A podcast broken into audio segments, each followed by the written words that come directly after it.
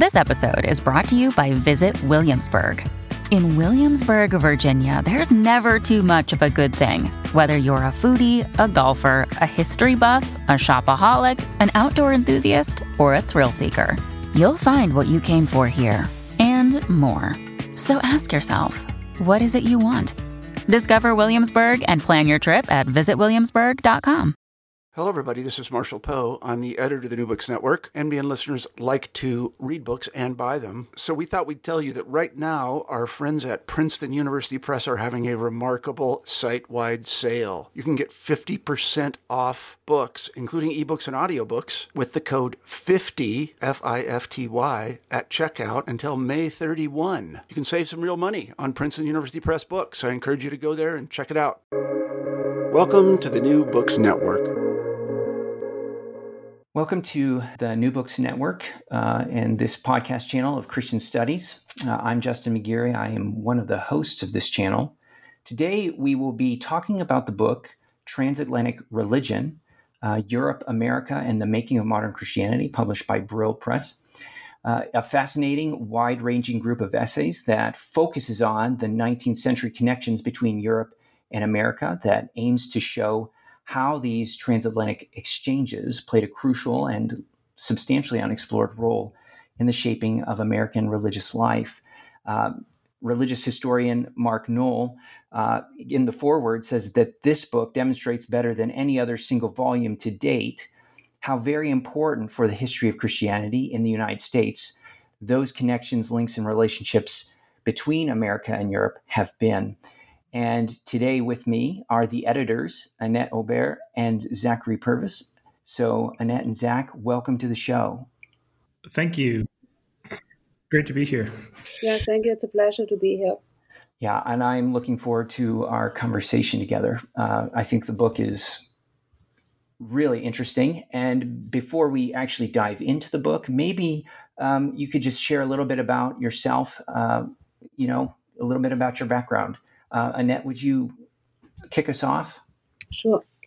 I'm a historian of religion and lecturer at a graduate school in Philadelphia. My academic specialty is 19th century Protestant transatlantic religion, and my book entitled The German Roots of 19th Century American Theology was published by Oxford University Press, and I previously served as a fellow at the Craig Center my research interests range from intellectual history and historical and transatlantic studies to American and German religious studies. Yeah, thank you. Zach, how about yourself?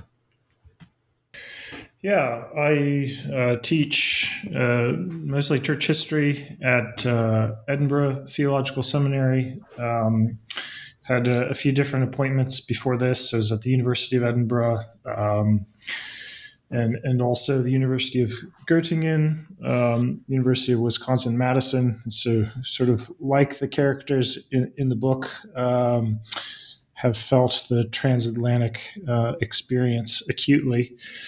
Um, I work mostly uh, similar to Annette on um, sort of history of, of theology in, in, the modern period in the 19th century, uh, but also do some Reformation studies and sort of the reception of the Reformation traditions.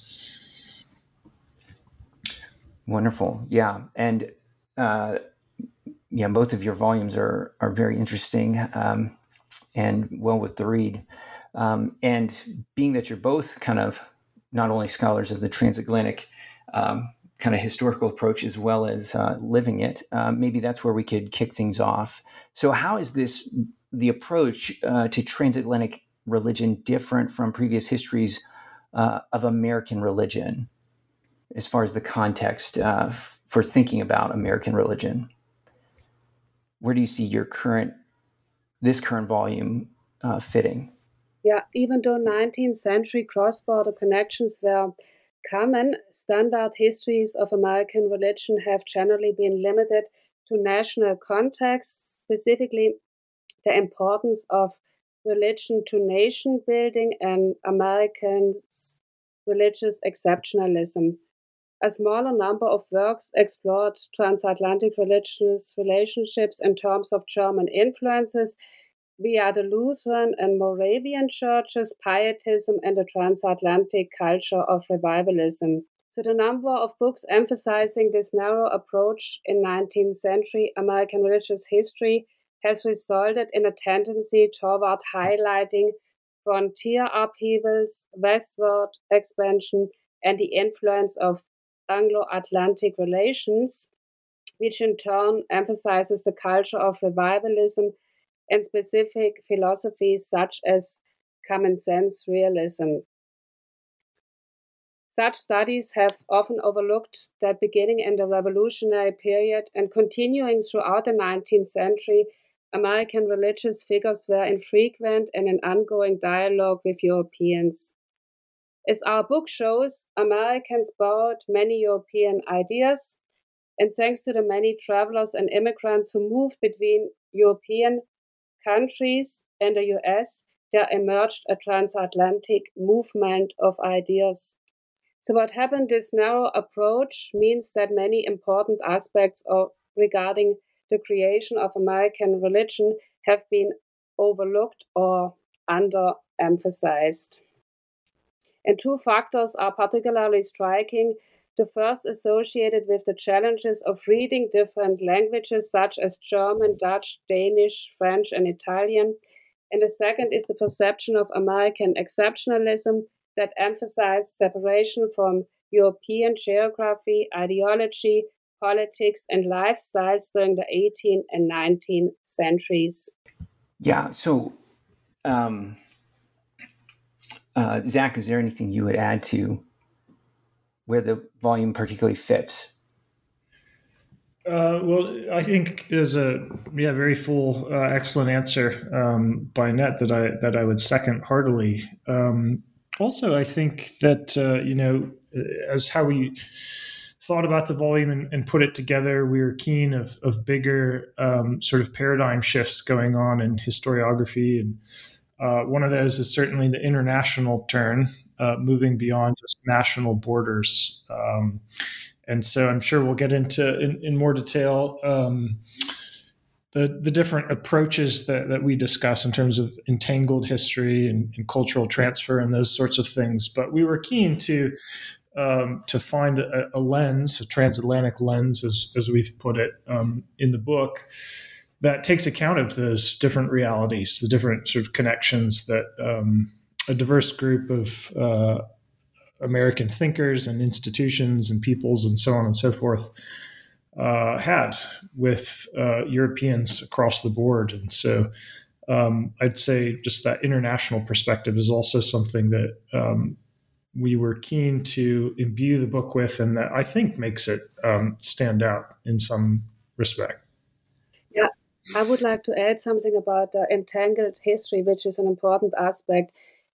As transatlantic history emerged as a discipline based on the observation that developments in Europe and North America were closely entangled, therefore, any profound understanding requires an assessment of a common story. Our book uses an entangled history approach that is considered an essential concept in transcultural relationship studies. Entangled history invites reassessments of relationships among various societies and cultures. Critical assessments of older historical approaches to comparative history encourage scholars to develop an alternative referred to as entangled or connected history. Entangled history traces connections between ideas and individuals who move across national boundaries.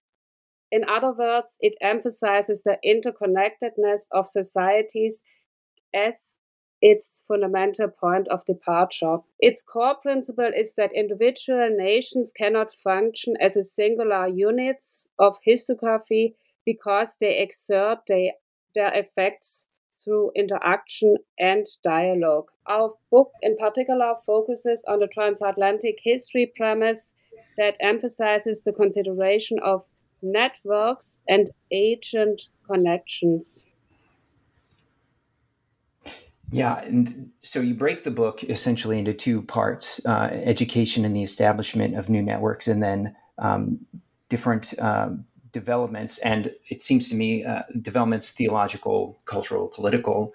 Um, and it seems to me that kind of the entangled nature actually makes it somewhat hard to, at times to uh, um, uh, organize, I guess. Um, but um, maybe you could just explain how you how you organize the project. Uh, you, you, break it into these, these two parts. Uh, how did that come about? Was it challenging? Because um, there's a lot of overlap of figures and uh, people and ideas throughout. Sure. Um, no, I, I, think you're right. In in one sense, um, it's good to admit that uh, those categories are, are maybe um, arbitrary is perhaps too strong, but um, you're right that figures like uh, Philip Schaff and, and, many others sort of freely, wildly transgress these tidy little divisions, uh, and they do reappear um, in different chapters. Um, or just looking at the book again, I see we have a, a, a great chapter by by Mike Shea on um, Anglophone sort of missionary initiatives uh, towards Roman Catholics and Anglicans um, in Rome, uh, and that appears in the second half of the book on sort of theological, cultural, political developments. It could very well have um, been placed in the first half. So uh, these seem to be prominent um, categories that arose from the material uh, as we looked at um, uh, the experience of sort of 19th century religious history and, and also the particular aims and um, and theses that that appeared in, in, the chapters that we received from our uh, contributors.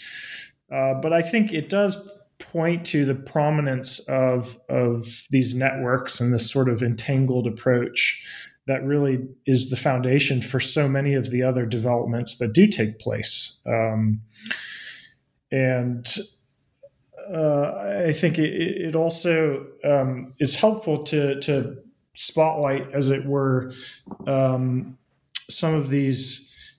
Um, I think it's helpful to to spotlight some of these networks that do appear in the first half of the book. So, the rise of um, uh, new forms of communication, new forms of travel, which aided um, the building of new institutions, um, personal contacts on, on, a formal and informal basis. And all of these things, I think, have a, a very uh, important part to play in these more particular uh, doctrinal or cultural or, or theological slash political questions that um, appear in the second half of the book.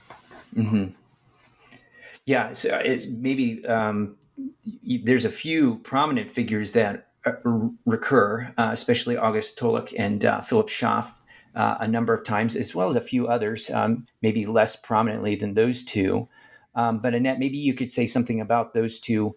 Uh, what do they reveal, kind of, about the transatlantic world and the American religious life?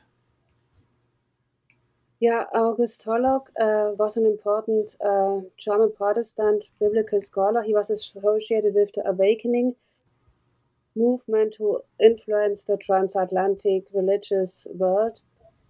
He was uh, profoundly influencing also the revival of evangelical learning and academic learning in opposition to Enlightenment rationalism in Germany he had an important influence on 19th century American religious history. I think the most direct and important exchanges and influence between Americans and Tholuck occurred at the University of Halle, where Tholuck welcomed many international students. Tholuck considered his American students with more than ordinary interest and was in the habit of calling a number of those his special pets. So he was especially close to American students like Edward Robinson and Charles Hodge. Many of his American students became key members of a transatlantic network who translated some of his work into English and who advocated biblical literature in America. So, what happened among American evangelical scholars? They relied on Tholuck as a guide for critical scholarship.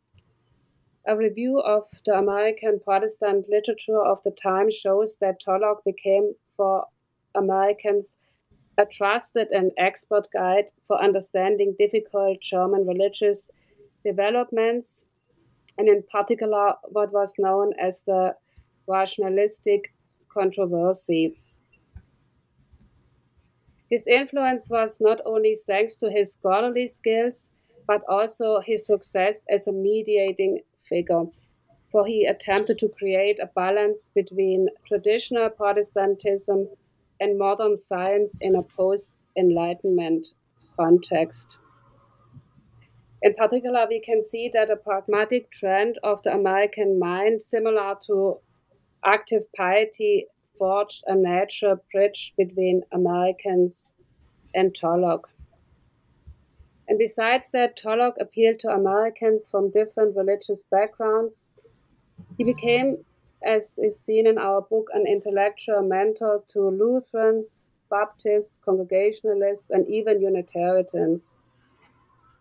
So his positive reception among such a large and mixed group is best explained by his pietistically oriented mediating approach. Yeah, it, and um, you you see that come out in David Komline's uh, article over uh, whether uh, Tholuck was a universalist. You see all these Americans uh, fighting over whether Tholuck was on their side. And such an interesting uh, shows kind of his incredible uh, prominence. Yeah, it turns out that Tullock became an intellectual hero to quite a diverse group of Americans who could draw on his different views. Yeah, yeah. And w- what about Schaff? I mean, he's a, he's another. He shows up in a few essays, and of course, maybe is one of the most well known figures uh, from the whole volume to an American uh, audience um, of religious history in particular. The immigrant scholar Philip Schaff was an important transatlantic figure who made uh, significant contributions to American religious studies. He was born in Switzerland and studied in Germany and moved to America in 1844, but maintained close ties with his European peers and communicated regularly with his German professors. As a faculty member at a Reformed seminary in Mercersburg and later at Union Seminary in New York, he acted as a bridge builder between German and American ideas. When he arrived in the US, very few seminary curriculums offered classes in the same way as in German universities. Schaff was surprised to learn that the outdated church history text written by Johann Mosheim still served as a primary textbook in American seminaries. This motivated him to promote several ideas that were being debated in German universities at the time, and he encouraged serious church history scholarship in the same way that it was that he was trained in Germany and became a mentor to American researchers. Our book treats him as an exceptional, influential transatlantic figure. Yeah, and um, Elizabeth Clark's uh, article showing Schaff's relationship with the uh, American Arthur uh, McGiffert uh, in a mentoring relationship, I think, really draws out uh, quite well. Schaff sending an American over to study in Europe and then uh, kind of guiding him through that world and helping him then come back to the United States and um, have a, quite a significant influence himself as a church history scholar. Um, yeah, and one of the other articles that was quite interesting was Shea's Michael Shea's article, um, which points he spends a bit of time on the importance of kind of the informal uh, networks. Um, is there something we could say about some of the other figures, other networks that appear in these uh, these essays? Uh, Zach, perhaps would you want to tackle that?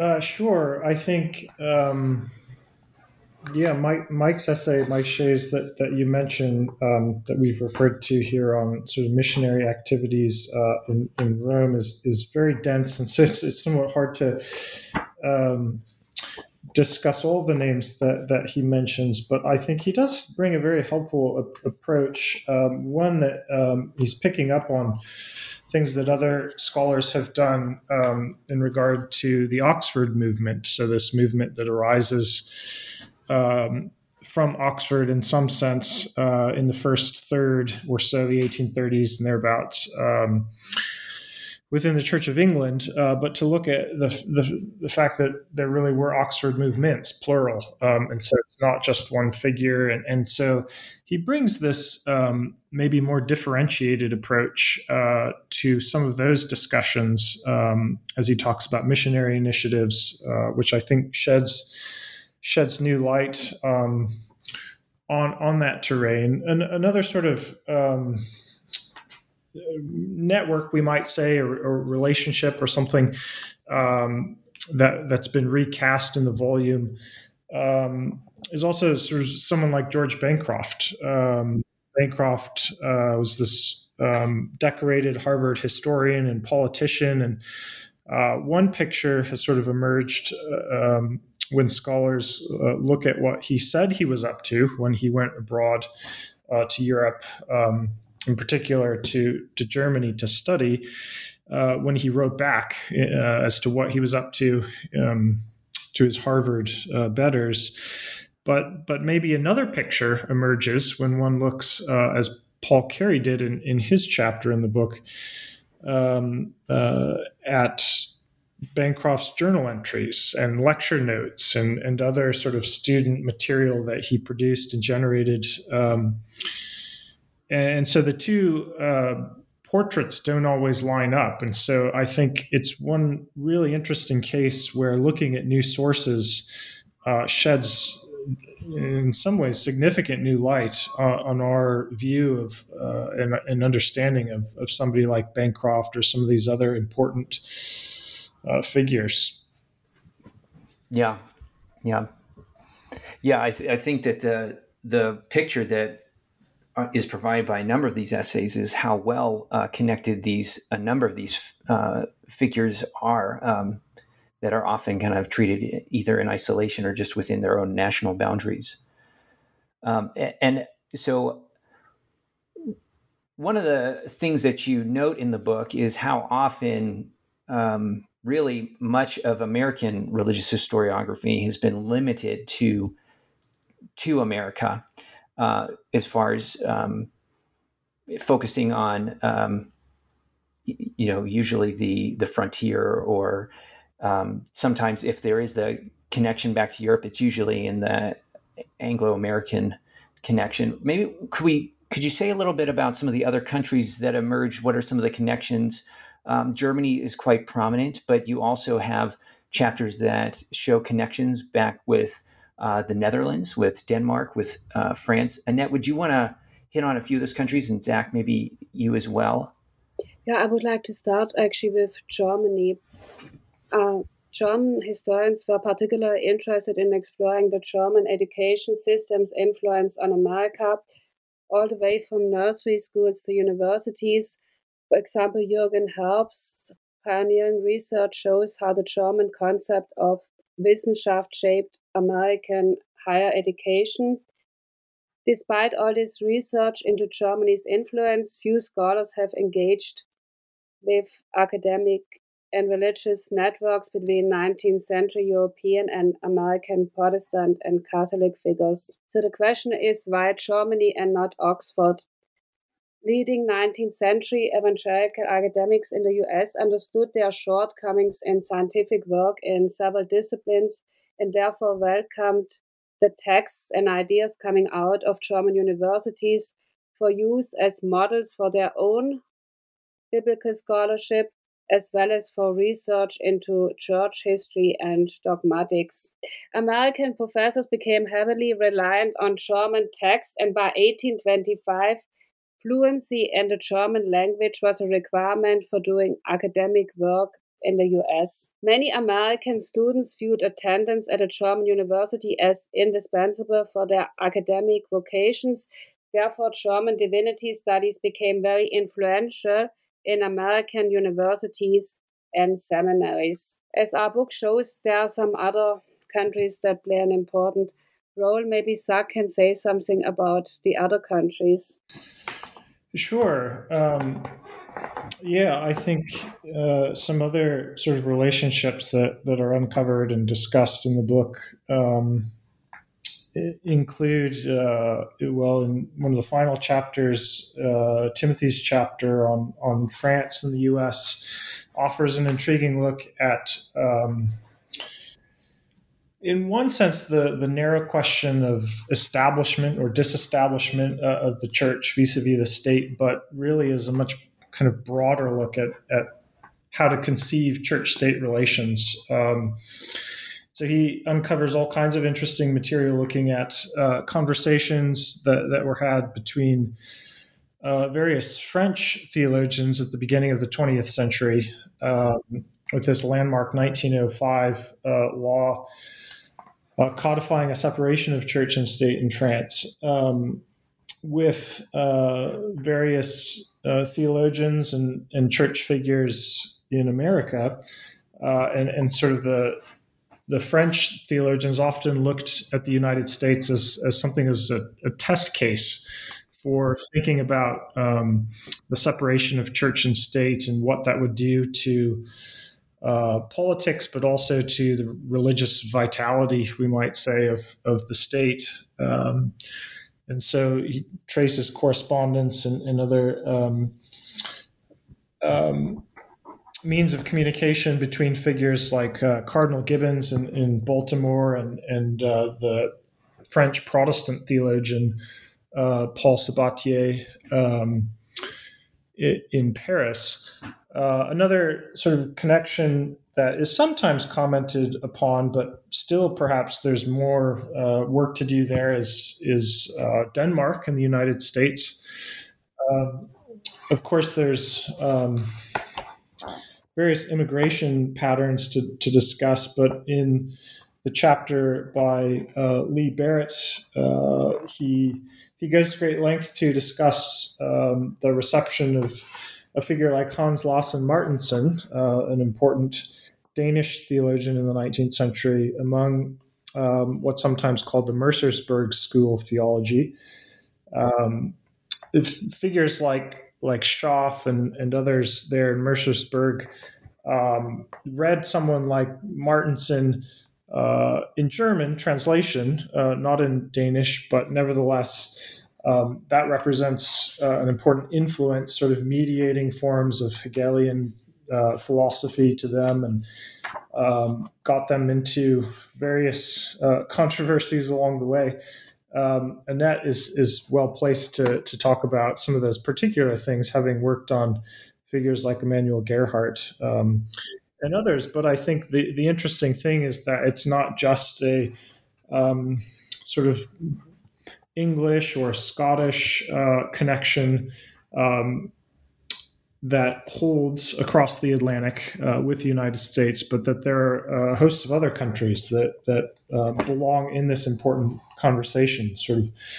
Uh, states in, in Scandinavia, but also Europe proper, Germany, France, and, and elsewhere, um, which together provide, uh, I think, a, a, a more accurate um, description of, of how these um, theological developments and, and, networks that we've been discussing, how they arise and, and what they accomplish. Yeah, and even um, you know one of the things that comes out in Elizabeth Clark's article, just focusing on the American uh, Arthur McGiffert, is how much he travels um, Europe um, himself um, spending times in the different libraries, and then he'll ultimately come back uh, having really traveled quite extensively. Um, you know, and then the process, so to speak, continues. Um, now, one of the uh, other things that you note in the book is that so often American religious history focuses on Protestantism, um, and that your volume kind of does try to provide some maybe correction or counterbalance to that by looking at transatlantic Catholicism. Um, is there something you'd like to you'd like to say? There's a few articles that um, hit on this. Um, the the article by um, Charlotte Hanson on Lord John Acton, um, Michael Shea's article, which we've already mentioned, uh, and uh, Zach, you have mentioned the article by uh, Timothy Verhoeven. Is, is there anything else as far as transatlantic Catholicism that you'd like to make mention of? Sure. I think um, we don't want to in any way sort of deny the the real tremendous value that um, there is in so many of the uh, sort of single confessional histories, we might say, uh, in the sense of a, a Protestant story about uh, a denomination or a movement or, or something like that in, in the United States in the modern period. Um, but what we were keen to do is to broaden the picture somewhat uh, to say that in some cases, interesting things might be learned when we we take kind of a multi-confessional approach. So, if we had room to do a bigger book, uh, we might have been able to to include other uh, voices and, and traditions as well. But um, it's interesting to see that. Uh, something can be learned from the kind of transatlantic uh, Catholic perspective uh, when thinking about Protestant history and vice versa. I mean, the the chapter um, on the 1905 French law shows that I think rather well that here are these um, conversations that are are happening across confessional boundaries in, in many regards. And so um, I think historians sometimes have to be careful not to artificially impose uh, confessional boundaries on the historical material. Certainly, there is room to to uh, look at confessional perspectives, um, but we should also be sensitive to um, broader discussions that might have been taking place in, in the period uh, under view. I, I think that uh, yeah, there's a, a, number of ways that uh, and and uh, yeah, in, in Michael is it Michael? No, it's uh, Verhoeven's article. He shows that there's also even conversation happening across the denominational lines as well. So it, it's definitely, I think, kind of a rich picture. Now, one of the other things that is you mention is um, sources. Um, how how do you find the historians in this volume are looking at sources either differently or new sources? What sort of things are they? Where are they going? That's also kind of maybe enhancing the picture that we have of both transatlantic history as well as American religion. Yeah, the book references a large number of previously unexamined print and non print materials. These new sources, especially those located in historical archives, support an understanding of new concepts regarding transatlantic influences in the development of religious studies in America. They also help clarify the influences of ecumenical religious journalism, academic religious mentoring, changes in scientific investigations, and institutional goals. Yeah, I just um, I think that's uh, that's exactly right. Just uh, maybe a couple of examples that, that are interesting um, as well to think about. We mentioned, for instance, um, Paul Carey's chapter on on Bancroft is sort of one of the first to actually dig into uh, the Bancroft papers and look at lecture notes, whereas other scholars had often simply relied on uh, correspondence, um, which is already an improvement from past scholarship that sometimes uh, settled only for uh, published records. Um, some other interesting cases, another one that Justin, you mentioned uh, a moment ago, was um, Liz Clark's chapter on on the mentoring relationship between Schaff and, and McGiffert. Um, we're very grateful for uh, for Liz's contribution. Um, I think it was one of the last uh, pieces that that she wrote um, before her sad death. Uh, so we're very excited that that's in, in, the volume, and it just stands out as a monument to her tremendous uh, work as a scholar. Uh, but uncovering this rich um, correspondence between Schaff and, and McGiffert through um, really a, a, remarkable amount of archival study that she did, um, uh, which is a recurring theme in here. I think good history is uh, is really written from the archives, and and I think all of our contributors bear that out richly. Yeah, yeah. What as you were editing this volume, I'm just curious as to both of you have tended to, your your own work has focused particularly on the transatlantic connection between America and Germany. But as you were editing this volume, um, what was in your own sense? What emerged? What kind of picture did you feel like uh, your own uh, understanding of this approach to history? Uh, what happened in the editing of the volume for you? Yeah, bringing together the various chapters revealed that there were different influences at work shaping American religion during the 19th century, and it clearly revealed that more research needs to be done. Yeah, I, I think that I would also just echo um, what Annette has said that uh, this certainly is not the final word, but I think it's um, an important um, first or second word on, the topic. That what really became clear to us and to me working on the project um, was these different streams of influence. Um, and I think uh, Hartmut Lehmann, who who contributed a, a wonderful epilogue uh, to the end of the volume, uh, nudges that conversation forward in an important way, suggesting uh, future itineraries um, for for this conversation to take. Uh, he talks about sort of pluralization needs to be an important factor, globalization, uh, secularization. Um, each of these three um, concepts is, is really critical and really do emerge in the volume, but so much more uh, could be done to show this this rich and diverse and differentiated um, picture that emerges.